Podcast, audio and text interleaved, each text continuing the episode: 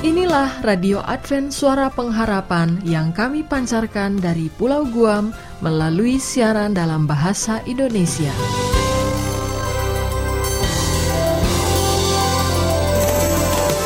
Salam sejahtera kepada saudara pendengar di mana pun Anda berada. Selamat berjumpa kembali dengan kami Radio Advent Suara Pengharapan.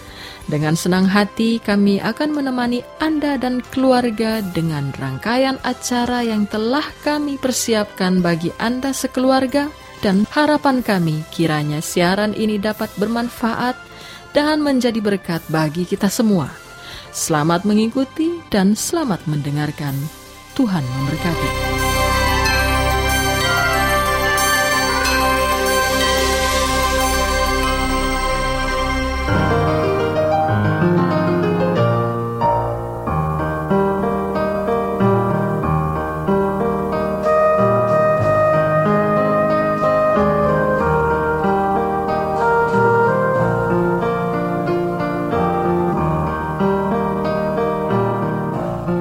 Kasih untuk Anda pendengar Radio Advent Suara Pengharapan yang sampai saat ini masih terus mengikuti acara kami. Dan pada saat ini kita akan memasuki satu segmen yang sangat menarik yang akan membahas tentang berbagai hal seputar wanita dalam serba-serbi wanita. Namun sebelumnya kita akan mengikuti satu persembahan menarik. Mudah-mudahan lagu ini bisa menjadi berkat bagi kita semua. Dari studio kami ucapkan selamat mendengarkan.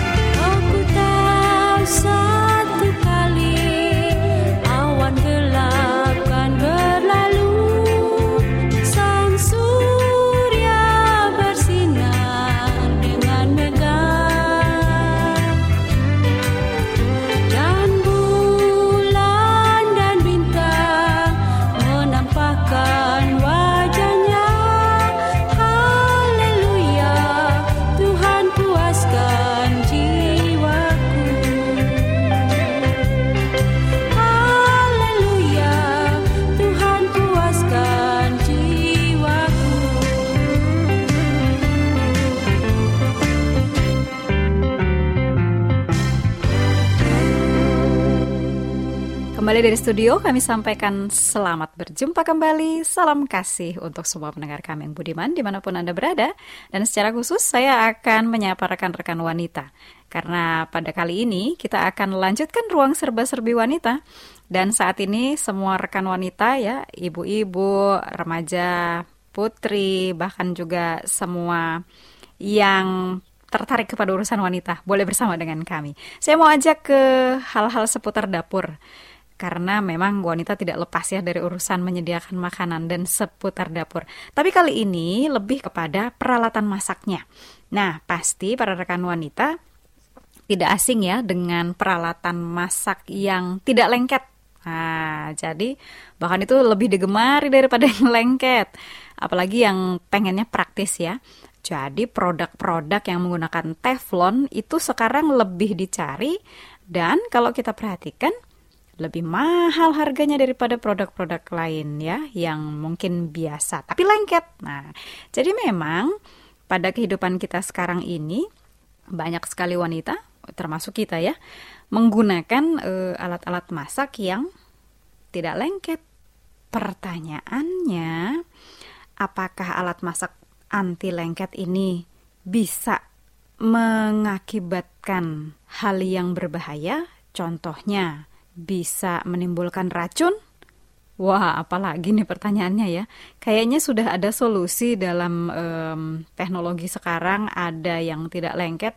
Lo kok dipertanyakan apakah itu beracun atau tidak? Nah, oleh sebab itu rekan wanita perlu ikuti yang berikut ini. Karena memang kita perlu memperhatikan, mencermati hasil-hasil ilmu pengetahuan yang kemudian dipublikasikan sehingga itu akan menolong kesehatan kita juga bukan? Ya, sekarang saya mau sampaikan ini ada satu uh, ulasan yang langsung disampaikan oleh ahli nutrisi namanya adalah Ibu Surat ya. Jadi beliau ini um, menulis secara aktif, secara rutin di majalah Science of the Times dan beliau uh, bersertifikat ya. Nah, beliau membagikan kepada rekan wanita bahwa perlu hati-hati dengan alat-alat masak yang anti lengket atau yang menggunakan lapisan-lapisan teflon ya. Sebetulnya teflon itu salah satu nama saja yang kita sudah sering kenal. Ada beberapa nama lain yang uh, sama lah ya uh, mereknya. Pokoknya adalah yang anti lengket atau tidak lengket. Karena kalau alat-alat masak ini pada suhu tertentu ya, suhu panas yang tinggi, mereka bisa mengeluarkan racun-racun kimia. Namanya adalah perfluorooctanoic acid ya. Perfluorooctanoic acid yang disingkat dengan PFOA. Nanti berikutnya saya akan menggunakan istilah PFOA ini untuk uh, bahasan kita selanjutnya. Nah, hal ini oleh US Environmental Protection Agency itu sudah betul-betul dipublikasikan bahkan mendesak ini sifatnya supaya tidak lagi diproduksi atau dijual alat-alat yang anti lengket, alat-alat masak anti lengket itu karena ini memang terbukti berbahaya ya. Jadi coba para rekan wanita kita ikuti apa sih yang membuat berbahaya dari alat-alat ini. Jadi PFOA itu tadi singkatan dari perfluorooctanoic acid ya. PFOA ini digunakan untuk uh, membuat fluoropolymers. Jadi itu adalah bahan dasar dari teflon atau dari uh, semua alat masak lain yang anti lengket itu ya. Jadi itu eh, PFOA ini sebetulnya atau fluoropolymers ini adalah bahan yang sama yang digunakan untuk melapisi karpet, semua furnitur atau sofa ya, kemudian kulit, bahkan untuk eh, kemasan-kemasan makanan. Jadi sama bahan yang sama itu yang ada di alat-alat masak anti lengket. Nah, memang sih teflon ini di sudah dinyatakan aman. Tapi kalau digunakan pada suhu masak yang tepat, yang normal. Karena kalau ini digunakan pada suhu masak yang tinggi, yaitu 260 derajat Celcius, maka bahan-bahan anti lengket ini akan mengeluarkan uh, fumes ya. Jadi PFOA fumesnya jadi uh, lepas kalau dia digunakan memasak pada suhu sekitar 260 derajat Celcius. Dan itu biasanya akan mengakibatkan lapisan itu. Itu kan yang anti lengket itu kan biasanya rekan wanita kita lihat dari lapisannya ya. Nah, itu jadi uh, rusak, bisa retak, bisa terkelupas dan lain sebagainya. Nah, sekarang bagaimana cara kita mengetahui kalau uh, kita memasak makanan itu menggunakan uh, di kompor kita. Kalau oven mungkin bisa dilihat ya, tapi kompor kita itu kan tidak ada pengukur suhunya. Jadi ini dia yang membuat para ahli itu uh, sangat mendesak supaya tidak lagi menggunakan hal ini karena begini nih para rekan wanita. Hanya setelah 2 sampai 5 menit saja di atas kompor dengan api yang sedang itu sudah mencapai 260 derajat Celcius bahkan lebih sampai 300 derajat Celcius. Itu ya, itu yang uh, di dikeluarkan. Jadi fakta ini dikeluarkan oleh Environmental Working Group jadi sebuah independent non-profit consumer organization di Amerika. Mereka sudah lakukan penelitian bahwa hanya 2 sampai 5 menit saja kalau kita taruh itu alat masak kita di atas api kompor kita yang biasa, dia sudah bisa mencapai 300 derajat. Padahal tadi dikatakan uh, racunnya atau PFOA fumes-nya itu akan dilepaskan pada 260 derajat Celcius. Wah, itu dia para rekan wanita yang harus membuat kita berhati-hati. Memang sampai saat ini belum ada penelitian yang menyatakan hal tersebut berbahaya untuk e, manusia, tetapi untuk binatang percobaan itu mengakibatkan banyak sekali masalah. Jadi hatinya membesar ya, livernya membesar, kemudian kerusakan otak, kemudian daya tahan tubuh itu sangat lemah bahkan mengakibatkan kanker. Jadi itu yang terjadi pada binatang percobaan. Walaupun uh, sampai saat ini belum ada hasil yang pasti bagaimana efek PFOA ini kepada manusia. Namun demikian rekan wanita kita mesti berhati-hati ya, mesti cermat dan um, informasi ini uh, sebaiknya kita camkan baik-baik supaya kita juga dalam menyediakan makanan memperhatikan juga peralatan makan yang kita gunakan. Nah, rekan wanita, waktu juga yang memisahkan kita. Namun jangan khawatir, pada pertemuan berikutnya saya akan sampaikan nih apa saja upaya yang bisa kita lakukan untuk uh, mensiasati yang namanya PFOA ini ya. Terima kasih untuk perhatian Anda. Kita akan bertemu pada kesempatan yang berikutnya. Kiranya Tuhan memberkati kita semua.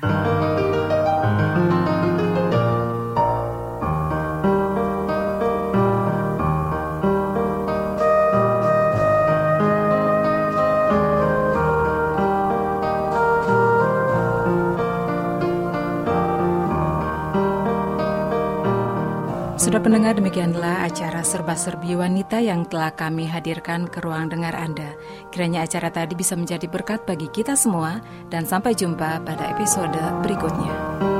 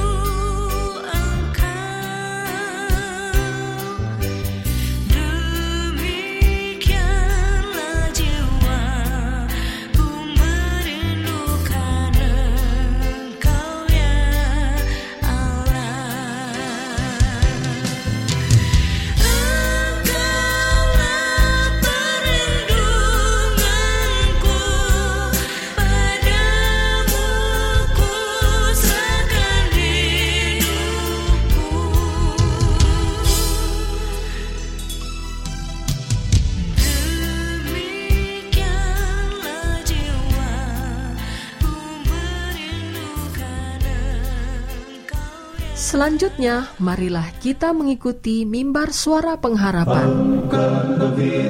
dan Yesus mau datang segera. Nyanyi musafir dan pujikanlah, Yesus mau datang segera. Inilah mimbar suara pengharapan dengan tema Mengamankan hati dari uang. Selamat mendengarkan. Bangsa marah itu tandanya Yesus mau datang segera. Pengetahuan bertambah-tambah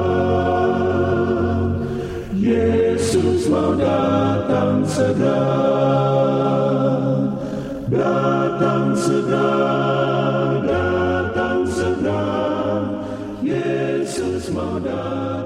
Salam saudaraku pendengar radio suara pengharapan di mana pun Anda berada saat ini. Kita puji Tuhan kita bisa bertemu kembali untuk mendengarkan firman Tuhan dengan judul Mengamankan Hati dari Uang. Saudara-saudara, dalam 1 Timotius 6 ayat 8 dikatakan, Asal ada makanan dan pakaian, cukuplah. Dalam kehidupan kita sehari-hari, inilah yang paling utama kita harus pikirkan, yaitu sandang pangan. Karena tanpa ini kita pun akan merasa kesulitan. Tetapi orang sekarang merancang atau makanan yang berlebihan dan merancang juga pakaian yang sangat berlebihan. Alkitab katakan, asal ada makanan dan pakaian, cukuplah. Merancang financial security atau memastikan keuangan kita dalam kondisi aman itu baik, entahkah dengan cara menabung, merancang dana pensiun, melakukan investasi, dan sebagainya. Secara pribadi saya sangat setuju dengan financial security. Namun ada yang lebih penting dari sekedar mengamankan uang, yaitu memastikan hati kita aman dari uang. Mengumpulkan uang itu penting, tetapi memastikan hati kita tidak melekat pada uang itu lebih penting lagi. Apa gunanya kita bisa mengamankan uang kita, tapi hati kita tidak pernah aman soal uang? Nah, saudara-saudara, setiap orang pasti butuh pekerjaan untuk menghidupi akan keluarga.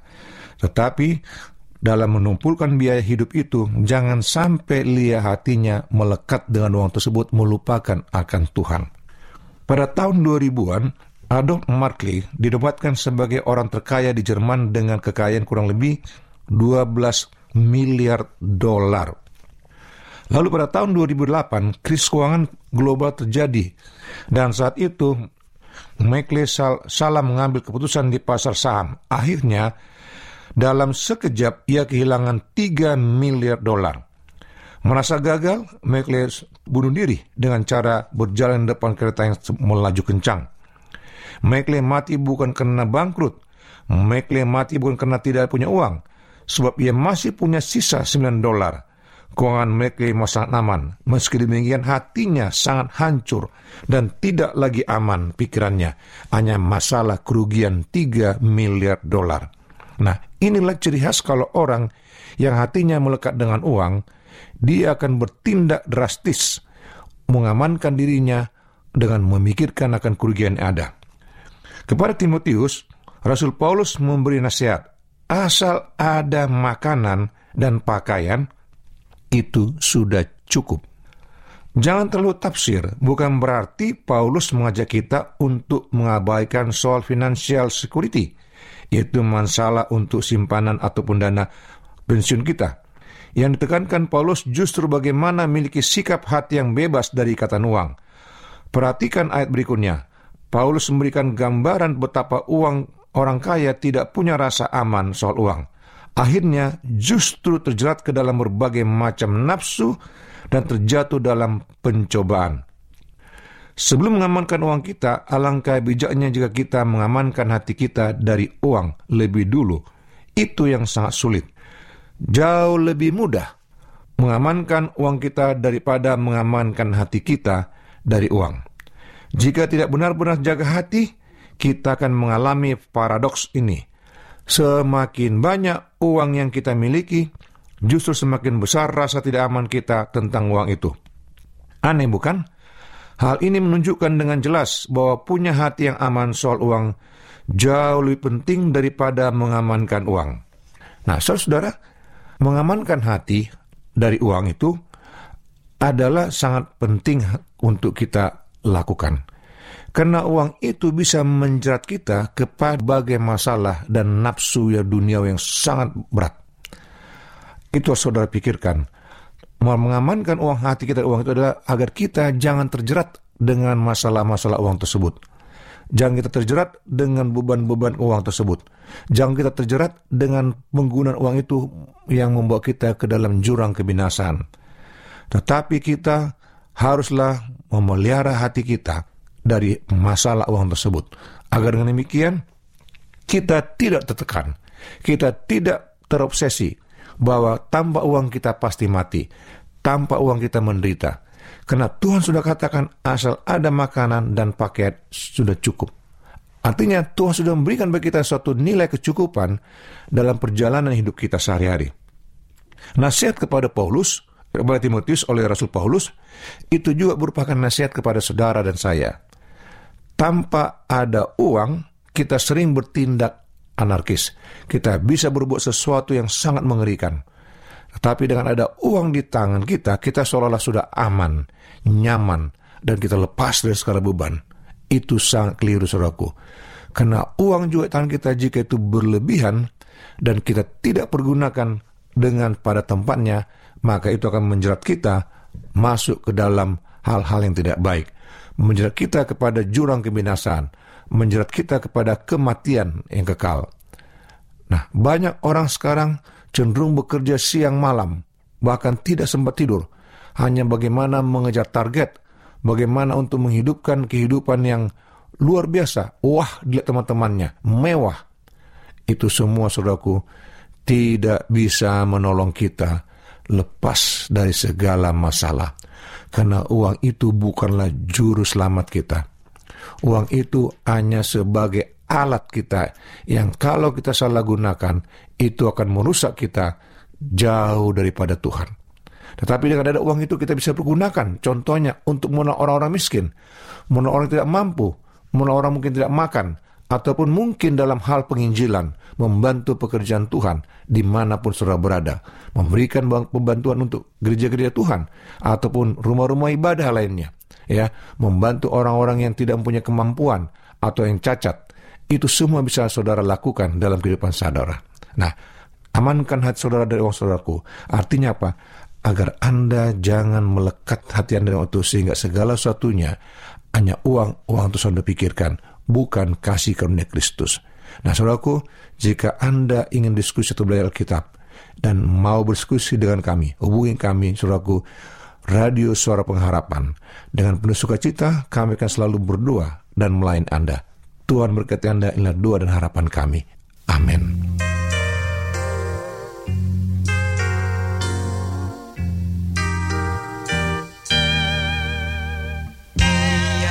Kian kacau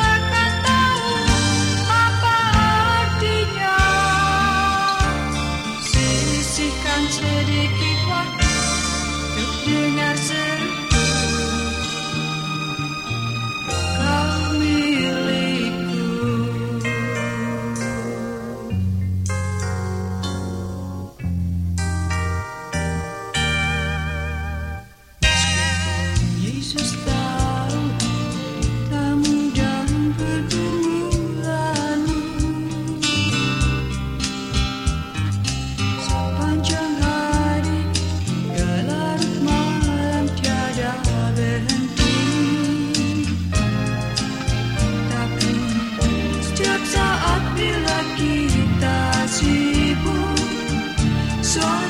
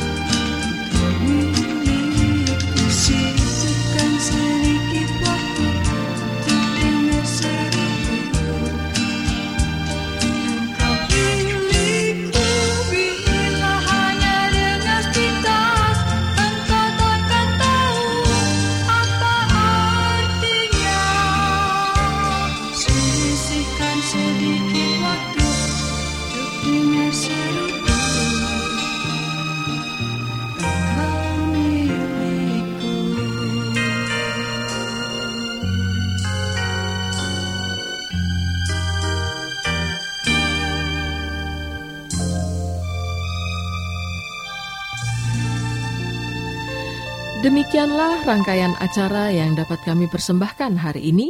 Dan apabila Anda mempunyai pertanyaan atau ingin mendapat pelajaran Alkitab penemuan baru, Anda dapat mengirim surat ke alamat Radio Advent Suara Pengharapan, PO Box 8090 Jakarta 12810 Indonesia.